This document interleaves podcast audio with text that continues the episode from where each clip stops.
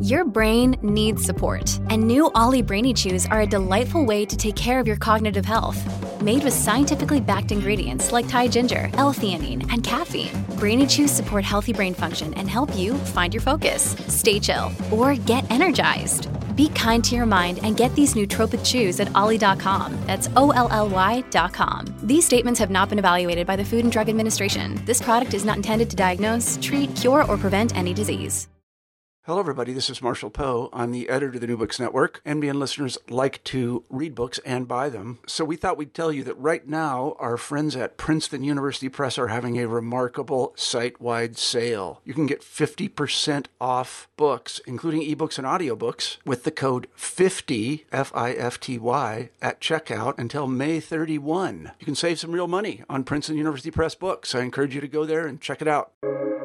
Welcome to the New Books Network. Good afternoon. My name is Bryan Toepfer, Principal Architect of Toepfer Architecture, and you are listening to New Books Architecture, a podcast channel on the New Books Network dedicated to architecture and its publications. If you have any suggestions on authors who you'd love to hear me speak with next, feel free to send me an email at btoepfer at toepferarchitecture.com. Today's guest is Justin Beal to talk about his book, Sandfuture. Justin is an artist and a writer living in New York City. Justin, thank you very much for being here and talking with me today. Welcome to the show. Thank you for having me, Brian. Delighted to be here. All mine. Pleasure's all mine. So, before we begin, can you tell the audience a little bit about yourself? Sure. Uh, I'm an artist based in New York. Uh, the book we're discussing today, Sandfuture, is my first book. I've spent most of my career uh, as a visual artist, making things, usually three dimensional things, but not exclusively, and exhibiting them within the context of the art world.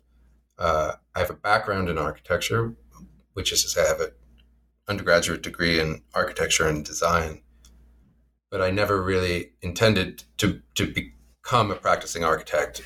I worked briefly early on for some architects and also for some artists as an architect, making fabrication drawings and things like that, but always with the intention of working as a sculptor, which I did for about a decade until I started working on this book around 2015, 2016.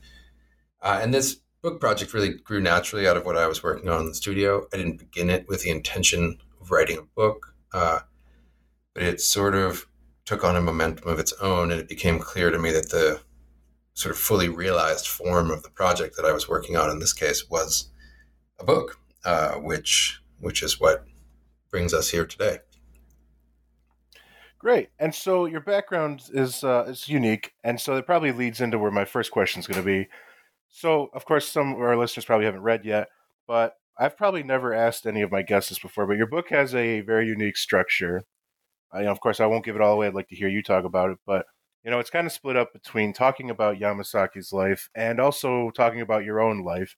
And so, I guess the first question I have is, you know, what brought about this structure, and you know, what's the relevance to the subject? Sure, of course. Um, right, as you mentioned, the life and, and career of Minoru Yamasaki is, a, is sort of the core of the book, but it actually began as a project r- writing about sick building syndrome, uh, which was something I was writing, I was researching on at the time, and that indirectly kind of led me to Yamasaki's story, and I'd been aware of his work since I was younger and always been very interested in it. But the more I started working on researching him, the clearer it became to me that that was really where the core of the project resided. But there were all these other things I wanted to, to bring into the story. Uh, I didn't want to write a biography of, of, Yama. I'm not a biographer. I didn't want to write kind of an academic treatment because I'm not really an academic. Uh, so I wanted to try writing a book in the way that only I I would write it. And that's sort of where the this complicated structure began as I was trying to kind of hold these different pieces together. And actually the, the actual act of writing in my case took place in a studio that was built for sculptures, right? So in this big room uh, and it was, you know, I had lots of space, more space than most writers have. And I'm also a person who thinks very visually. So I started pinning ideas up on the wall And I think that some of the complexity of the structure actually comes from that physical wall of moving ideas around and figuring out how different things could fit together. And um, early on, when I when it became clear to me that there was a book here, eh, I started talking to people about how it might manifest. And I was getting advice from a lot of people in the publishing world that it might be a collection of essays uh, on different topics. But I had this like very strong intuitive sense that they, it wasn't that. That it didn't want to be a group of disparate essays. That instead it wanted to kind of pull all together. And I think part of that came from some insecurity of on my own as a writer, just thinking like I'm not going to write a biography as well as a biographer. I'm not going to write an academic architecture book as well as an architecture PhD. So why not write it the way that I can write it? Uh, and that part of that is just spending time with the buildings, l- looking at them as objects, as three dimensional phenomena.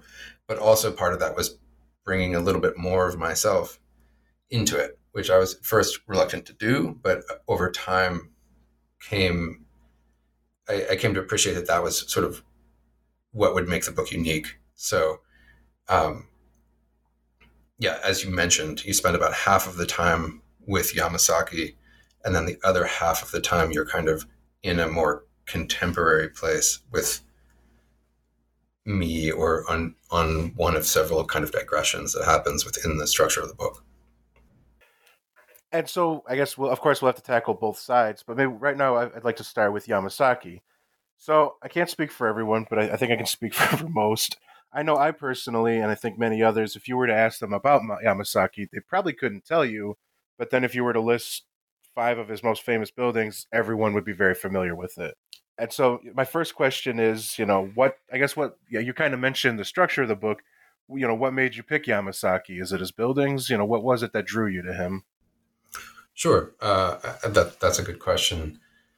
I well, one of the first buildings I was conscious of as architecture as a child, as I mentioned in, early on in the book, was the Eastern Airlines terminal at Logan Airport which was this amazing building and, and really stuck out. You know, Boston can be a pretty conservative town, and there are only a handful of sort of aggressively modern buildings, and they were quite striking to me. Uh, I, I, you know, at that point, I was not really aware of, certainly not aware of Yamasaki or architecture in general, but um, then I, my second kind of major interaction was the summer that I graduated from college uh, was the summer of 2001. And in August of 2001, I moved into an apartment that was about two, two blocks south of the World Trade Center on Greenwich Street.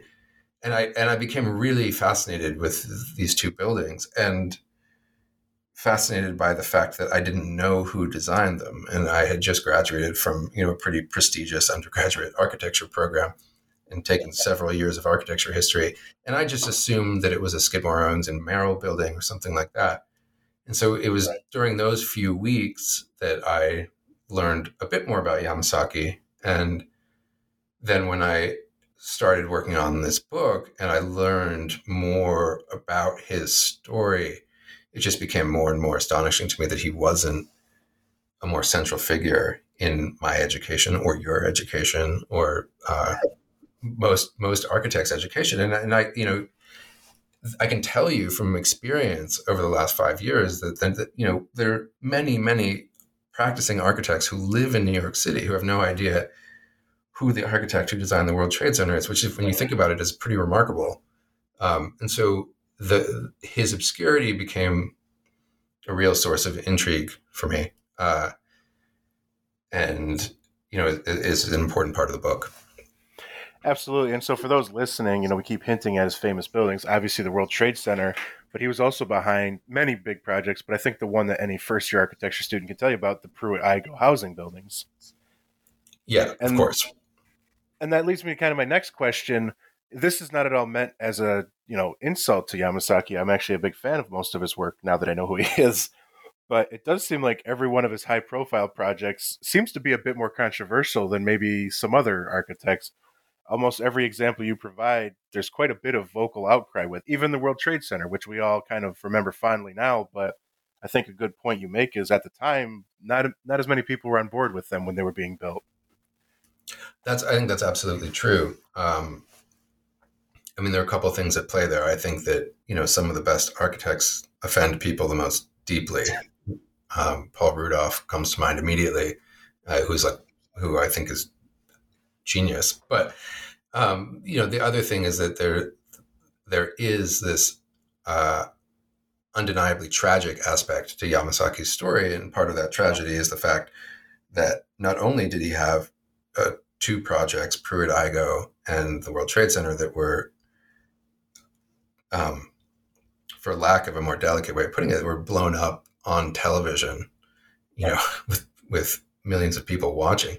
They also were two projects uh, uh, that of which he was the least proud, or among the projects of which he was the least proud. They were projects that went awry uh, during the design process and in ways that were complicated for him. And so, you know, the the fact that when he is remembered, he's remembered for these two projects. Um, I think is not entirely fair to his legacy because there are many buildings of his that are quite beloved, especially in Detroit, but also um, in Los Angeles, in Princeton, you know, all over the place. So, uh, and, and, and one other thing that I think is really important is that you know he was wh- whatever you say about him, he was an unbelievably prolific architect. Um, he built all over the place and with great critical acclaim. And as as I mentioned in the book, and as you know, he was on the cover of Time magazine in 1963, which is not a place very many architects have ever ended up. And the list is all people that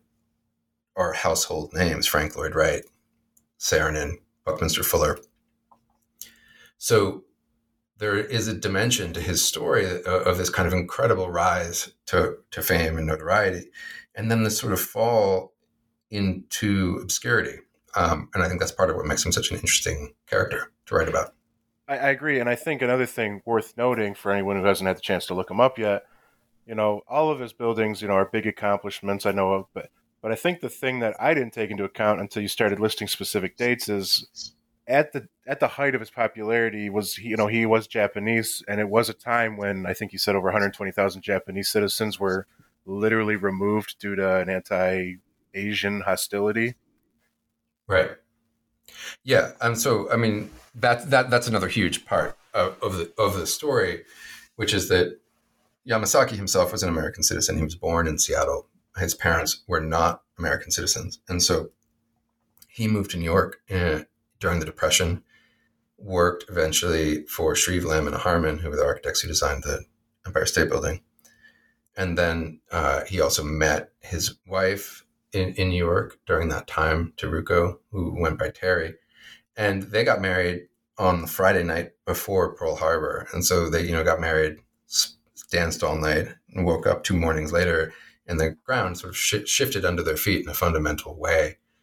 And I think just imagining what it would be like the next the, the sort of weeks that followed from that uh, are kind of unimaginably complicated. Uh, you know, Shreve and Harmon had work because they shifted over to military production Yamasaki was continued to be employed because he was such a proficient manager. So he ended up managing the construction of a naval base in upstate New York, uh, while also trying to orchestrate getting his parents out of Seattle so they wouldn't be sent to an internment camp.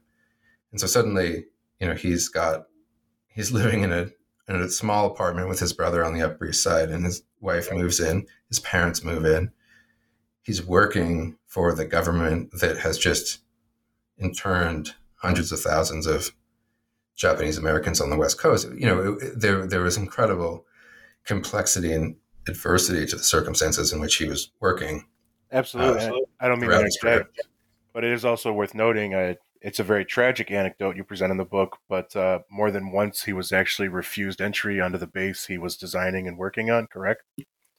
and uh, you know, and then, and these things kind of recur throughout his career. Uh, when he first moved to Detroit, he he he and Terry were not able to buy a house in the more affluent suburbs of Detroit, and then of course later in his career, when uh, there was a sort of resurgence of anti-Japanese hostility in Detroit as the Japanese auto industry started to infiltrate uh, Detroit after the fuel crisis in the 70s. So it was a sort of legacy that that followed him throughout his career. And you know, as you know, um, architecture is not the most diverse field. It's getting better, but it's it historically um, hasn't been. And so I think there was, you know, the, there was a, a, sort of constant. Um, uh, there was a sort of a wall he was trying to, to break through throughout his career to be accepted, and and uh, you know, given that that adversity, the fact that he was as prolific as as he was is even more remarkable. Hey, it's Kaley Cuoco for Priceline. Ready to go to your happy place for a happy price? Well, why didn't you say so? Just download the Priceline app right now and save up to sixty percent on hotels. So whether it's Cousin Kevin's kazoo concert in Kansas City, go Kevin, or Becky's bachelorette bash in Bermuda, you never have to miss a trip ever again. So download the Priceline app today. Your savings are waiting Go to your happy place for a happy price. Go to your happy price, Priceline. Absolutely. And so you had mentioned architecture not being a diverse field. I don't think that's a secret to anyone. Uh, you had mentioned there's improvement, but you know, sadly, it's very minimal, and that's for another day. We could talk about that. But uh, you know, you had mentioned his wife, and so I know he in the book it talks about the fact that he was divorced, I believe, three times. So he kind of lives up to that architectural stigma, sadly, of all architects being divorced because they love their career so much. And so I do want to shift to the other side of the story. I don't want, you know, of course, we're going to talk about Yamasaki, but you had you had mentioned, and I, I it was very interesting to me. That's why I'm asking about that at one point in your life you didn't really identify as an artist you found it much easier to lean into being an architect and I, would love to hear more about you know you bring up the hollywood archetype and i you know the fact that there is no stigma stronger than how, what an architect is i know from personal experience whenever i even mention i'm an architect everyone instantly thinks they know everything about me so i, I want to hear more about that not being an artist but calling yourself an architect sure sure um, that's really one of the most personal parts of the book. But I, I think I've always been very fascinated by this archetype uh, of the architect and how narrowly it's defined. Uh, you know, and, and as as as you mentioned, there are all these characters uh, like Halvard Solness and the Master Builder, or Howard Roark and the Fountainhead that sort of define this archetype. But yeah, I, the, what it meant for me personally was, you know, I also entered the art world in um, the early 2000s at a time where there was a lot of interest in kind of collaborative projects between artists and designers.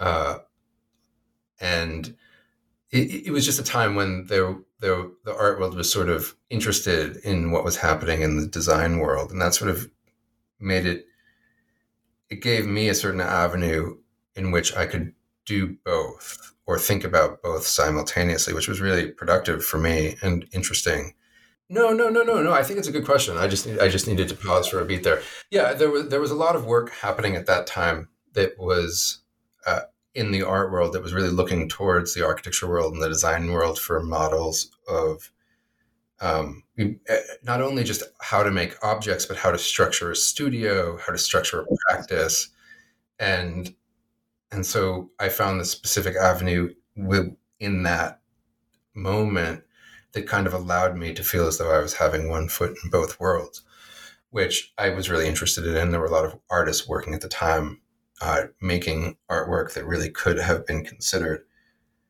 architecture or design. Um, but yeah, and it was just a fun time for me um, because, because it kind of combined these two interests. And so, again, I, now kind of a question I had tying into kind of both sides of the story. So, you you you go to a lot of length talking about I always get this 432 Park Avenue, you know, again famous building, big tall slender skyscraper. And again, I'll pre- pretend like I didn't read the book, but uh, it, it's very clear that you intentionally talk about Park Ave so much, even though you know that's not a building from Yamasaki. I was wondering if you could elaborate for us a little bit the relevance of that in the book. That almost happened by accident. Uh, you know, the the truth is that it, the 432 Park Avenue, which is a building designed by Rafael Viñoly, uh, that was briefly the tallest building in New York City, was being built. Uh, the mo- most of the most of the part of the book when you're with me, the the character that resembles me, I should say, uh, takes place between 2012 and 2017, which is when this building was being built and when it opened. So I kept watching it as I was writing, and it kind of became almost a marker of time as time was progressing within the book. But I also became interested in this idea of what it means to be the tallest building in New York and what that, and thinking of that as a kind of index of where power resides in the city. And I, and I describe this in the book, but if you think back historically, right, there was a time when you know, New York was just a seasonal hunting ground, and the tallest structures on that hunting ground would have been temporary shelters built by the Lenape. Then the Dutch move in and they build a fort, which becomes the tallest structure on the island to defend uh, militaristically. So it sort of suggests this, this kind of military power. Uh, as the city gets more settled, churches, Trinity, and Collegiate become the tallest structures on the island, which suggests a sort of religious institutional power. Then, as we all know, those are those are surpassed in the early 1900s by the first big skyscrapers in New York, Woolworth, Woolworth, Singer. They, they become these sort of symbols of, of corporate power, um, leading up through the Chrysler Building, and then, of course, the Empire State Building, which remained the tallest for almost 40 years. And then the World Trade Center comes in, and it mean it, it, it signifies something else. It's the product of the Port Authority, and it, which a, a kind of shady collaboration between government and uh, the private sector, and that that those two become the two tallest buildings in the world. And then 432 was suddenly there, rising to me over the city, uh, and it occurred to me that it meant something different. It symbolized the sort of private wealth and the power of private wealth as capable of generating the tallest structures in the city, of which now there, there are now several. And, and so it was it was an intriguing parallel for me in that way. Um, there there are other things. There there are also both very tall buildings with, on a square plan that go straight up. Uh, they have some sort of formal similarities, but it became a way of marking the progress of time in the kind of contemporary setting of the book and, and sort of a parallel of a sort to the World Trade Center towers. Interesting. So I want to come back to the the shady deal you hinted at. I, I actually want to come to that, but you mentioned the idea of heightened power, and so you know another. So we've we've talked about kind of the Trade Center and 9/11, of course, but another significant New York event you talk about was, of course, the flooding from Sandy. And you, I, I believe, I'm going to uh, paraphrase a quote from you to somewhat that uh, you know the flooding in the lower parts of New York City was a reminder of how the wealth is distributed. You know, the water level showed who was in the poorer parts and who was in the wealthier parts. And so the question I have is, oh, I'm sorry, go ahead. No, no, you tell me the question. Uh, so the question I have is, so you know, so clearly, if I'm understanding correctly, the case is kind of being made. And I don't mean to speak for you. That nothing's really changed in terms of using height to signify power and wealth. Right. I mean, I'm, I I absolutely agree with that. Uh, although I think there's sort of the, there there is both the sort of height of the building, and then there's this kind of relationship to the water table, the, the, to sea level, and and you know I think that originally became a priority in New York because of disease, because of illness, of cholera outbreaks and tuberculosis outbreaks. It was healthier to be on higher land. But now, as we enter this kind of era of heightened climate awareness, there's also this issue of flooding and, of um, sea level rise. And so suddenly there's a second incentive to be on higher land, which I think is interesting. Um, and so, you know, in the case of 432, you're talking about the tallest building in the city that also happens to be built on one of the tallest elevations. So you kind of get to get double that.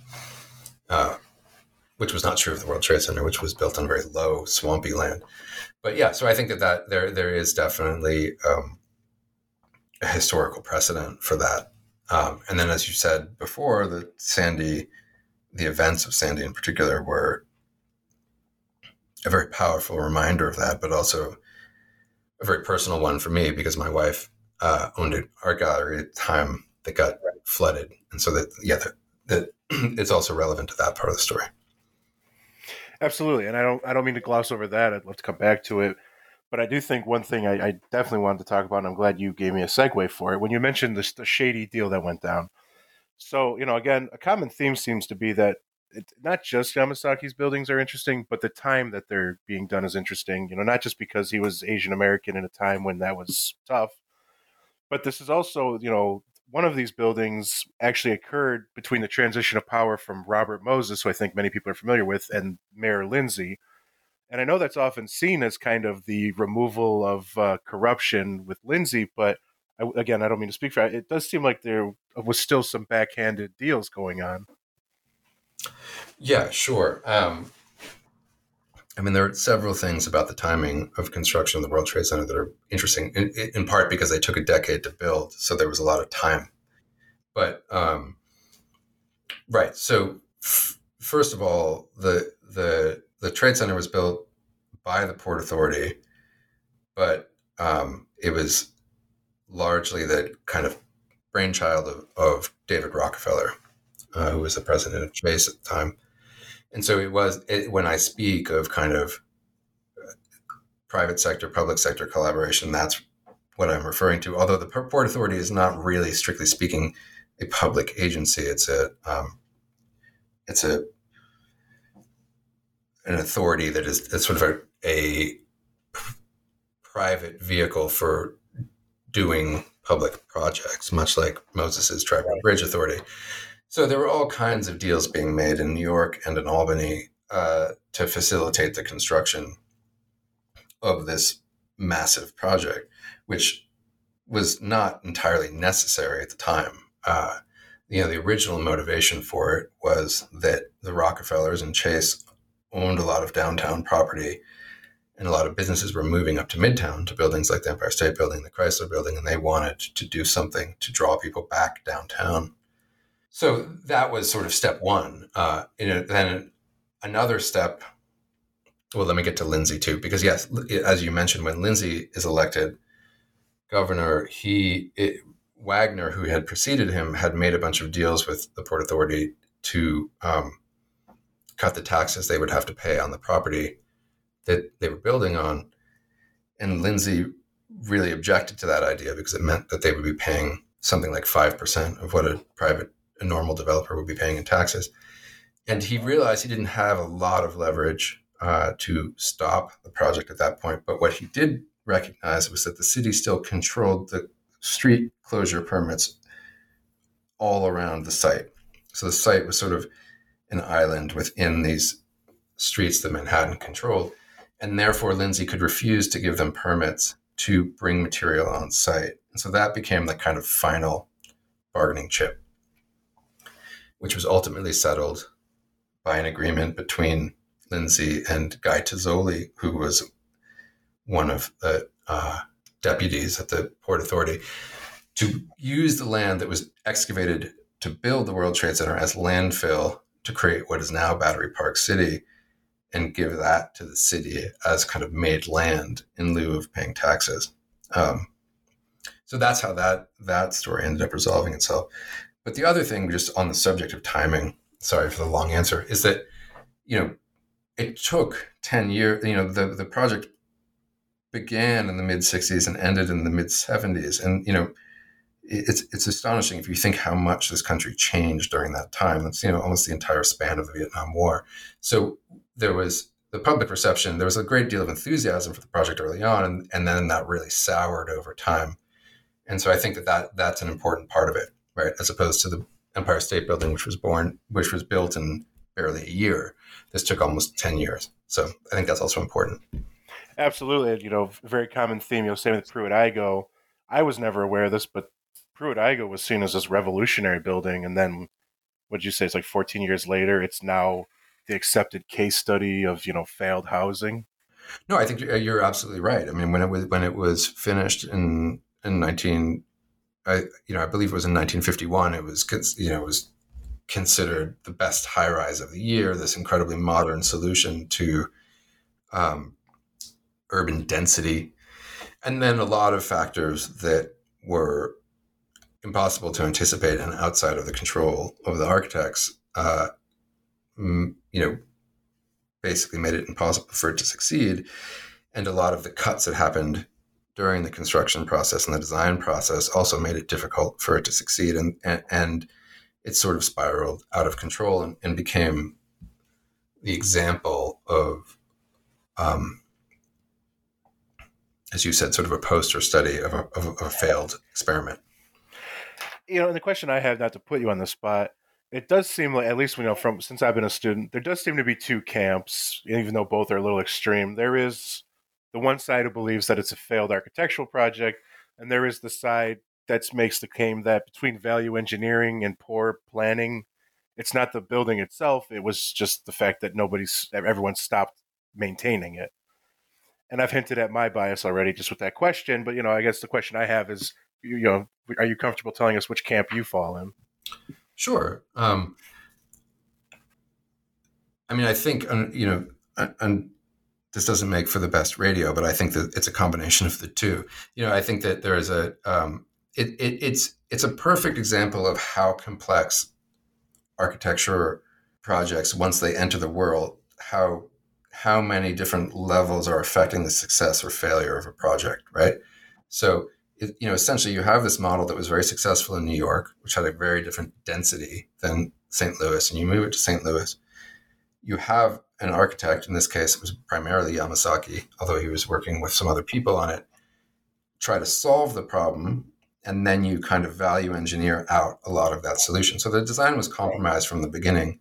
But then I think what really set St. Louis, I mean, set Pruitt-Igoe down the path that it followed was what was happening in St. Louis more broadly. And that, you know, that involves massively important changes in American life, right? From the sort of ebbing of the Great Migration to the Brown versus Board of Education decision. So you have these two buildings that were essentially segregated that then become integrated, but they don't really become integrated because white flight takes most of the white residents out to the suburbs. And what's so compelling about Pruitt-Igoe is you have all these different political and cultural realities that are kind of conspiring to doom this one building. And um, were there architectural flaws, design flaws? Absolutely. But there were also sort of systemic failures at the level of government, at, at the level of culture, and sort of even the court system that made failure inevitable and in, and in ways, you know, we're still feeling the repercussions of that. And that's one of the things I think is so fascinating about Pruitt-Igoe is that still, you know, even when the buildings were finally demolished in the early 70s, the St. Louis Housing Authority gave vouchers to some of the poorest people who had been displaced by the demolition to go live in buildings that were underpopulated in Ferguson right? So that there is this kind of like even a link to very contemporary events in this history of this building that was destroyed 40 years ago. Right. And you know, it uh, you admit, I, I, I, so I guess not to being subtle, I, I agree. I, I don't think it's fair to blame the building. I think there's a lot of, I think the big one, as it was stated, is you know they didn't have money, so no one dealt with the building anymore. So I, this is a quote from you know Yamasaki's associate, and while it's not the the fanciest word, I think it does speak to the need for diversity. When a bunch, and again now I'm quoting, when middle class white men design for other people, it, it's just a new, it sets up for failure. And I think Pruitt-Igoe is a good example of people designing a building type they've never been in and probably wouldn't visit. Kind of sets it up for some problems. True, true. But one of the funny things about that comment is if you think about the fact that Yamasaki was leading the project, he, he was not a, by any means a, a middle class white person. He was a person who grew up in a kind of like a sort of wooden tenement in Seattle. So I think you know which which exactly points to the kind of complexity of, everything at hand. And and you know the other thing I think that is very important with Pruitt-Igoe is it really became so infamous because of these photographs of it being demolished and because of the way that Charles Jencks wrote about them, but also how they appeared in films by Oscar Newman and Robert Hughes and uh, Philip Glass, uh, uh, and I, I, can't remember the name of his collaborator on Koyaanisqatsi. But there, yeah, it became the sort of images of the project really sealed the narrative. Um, Yeah, and I do think it's worth mentioning so it doesn't sound like I'm dismissing Yamasaki. Again, we kind of glossed over his background, but it's not true of every architect, but a lot of the architects, you know, we read about in school do have a somewhat privileged background, whereas Yamasaki worked in a salmon cannery with some pretty horrific slave-like conditions, and I'll, I'll let anyone reading to see that, but I do think that's worth noting. Oh no, absolutely, absolutely, and I think that that um, you know one of the issues with the architecture as a profession is it remains um, the educational thre- threshold, the education required to become an architect is quite extensive, as you know, most of your listeners know, and it's often not cheap. So, so that there is a tendency um, within the for the profession to attract you know people who can afford to go to school for that long and also know that they're not going to be paid as much when they get out of school. And, and so, um, yeah, I think there was there are certainly issues of race that informed Yamasaki's career, but there are also issues of of class. Uh, that's undeniable. Absolutely, and so of course there's many other case studies that we just sadly won't be able to get to. But so I want to conclude with you know I, I always ask I guess you know what what have they worked on since the book has come out? I know yours is uh, actually not come out yet, but when it since it's been finished, you know, you hinted at that you used to do structural artwork uh, in the book. You do hint at that you walked away from that for a little bit. So I guess the question I have is, you know, what have you worked on since you completed the book? That's an interesting question. I, I think I would rephrase it to be what what am I going to be working on? Because I read this book really was. We just we just finished it really um, in late May, but um, I'm working on another writing project, and I'm also working on some some art projects. They're both in the very early stages, so I don't have a great deal of information to divulge about them yet. But I, am just I'm just now kind of getting back back to work after finishing the book. Okay, great. Well, I guess uh, when you're able to divulge, maybe we can talk about it then. Sure, I'd be happy well, to. I want to I want to thank you very much for being on the show with me today. Thank you. And for all our listeners, the book is Sandfuture, comes out September 14th. And I want to thank everyone for listening and have a great day.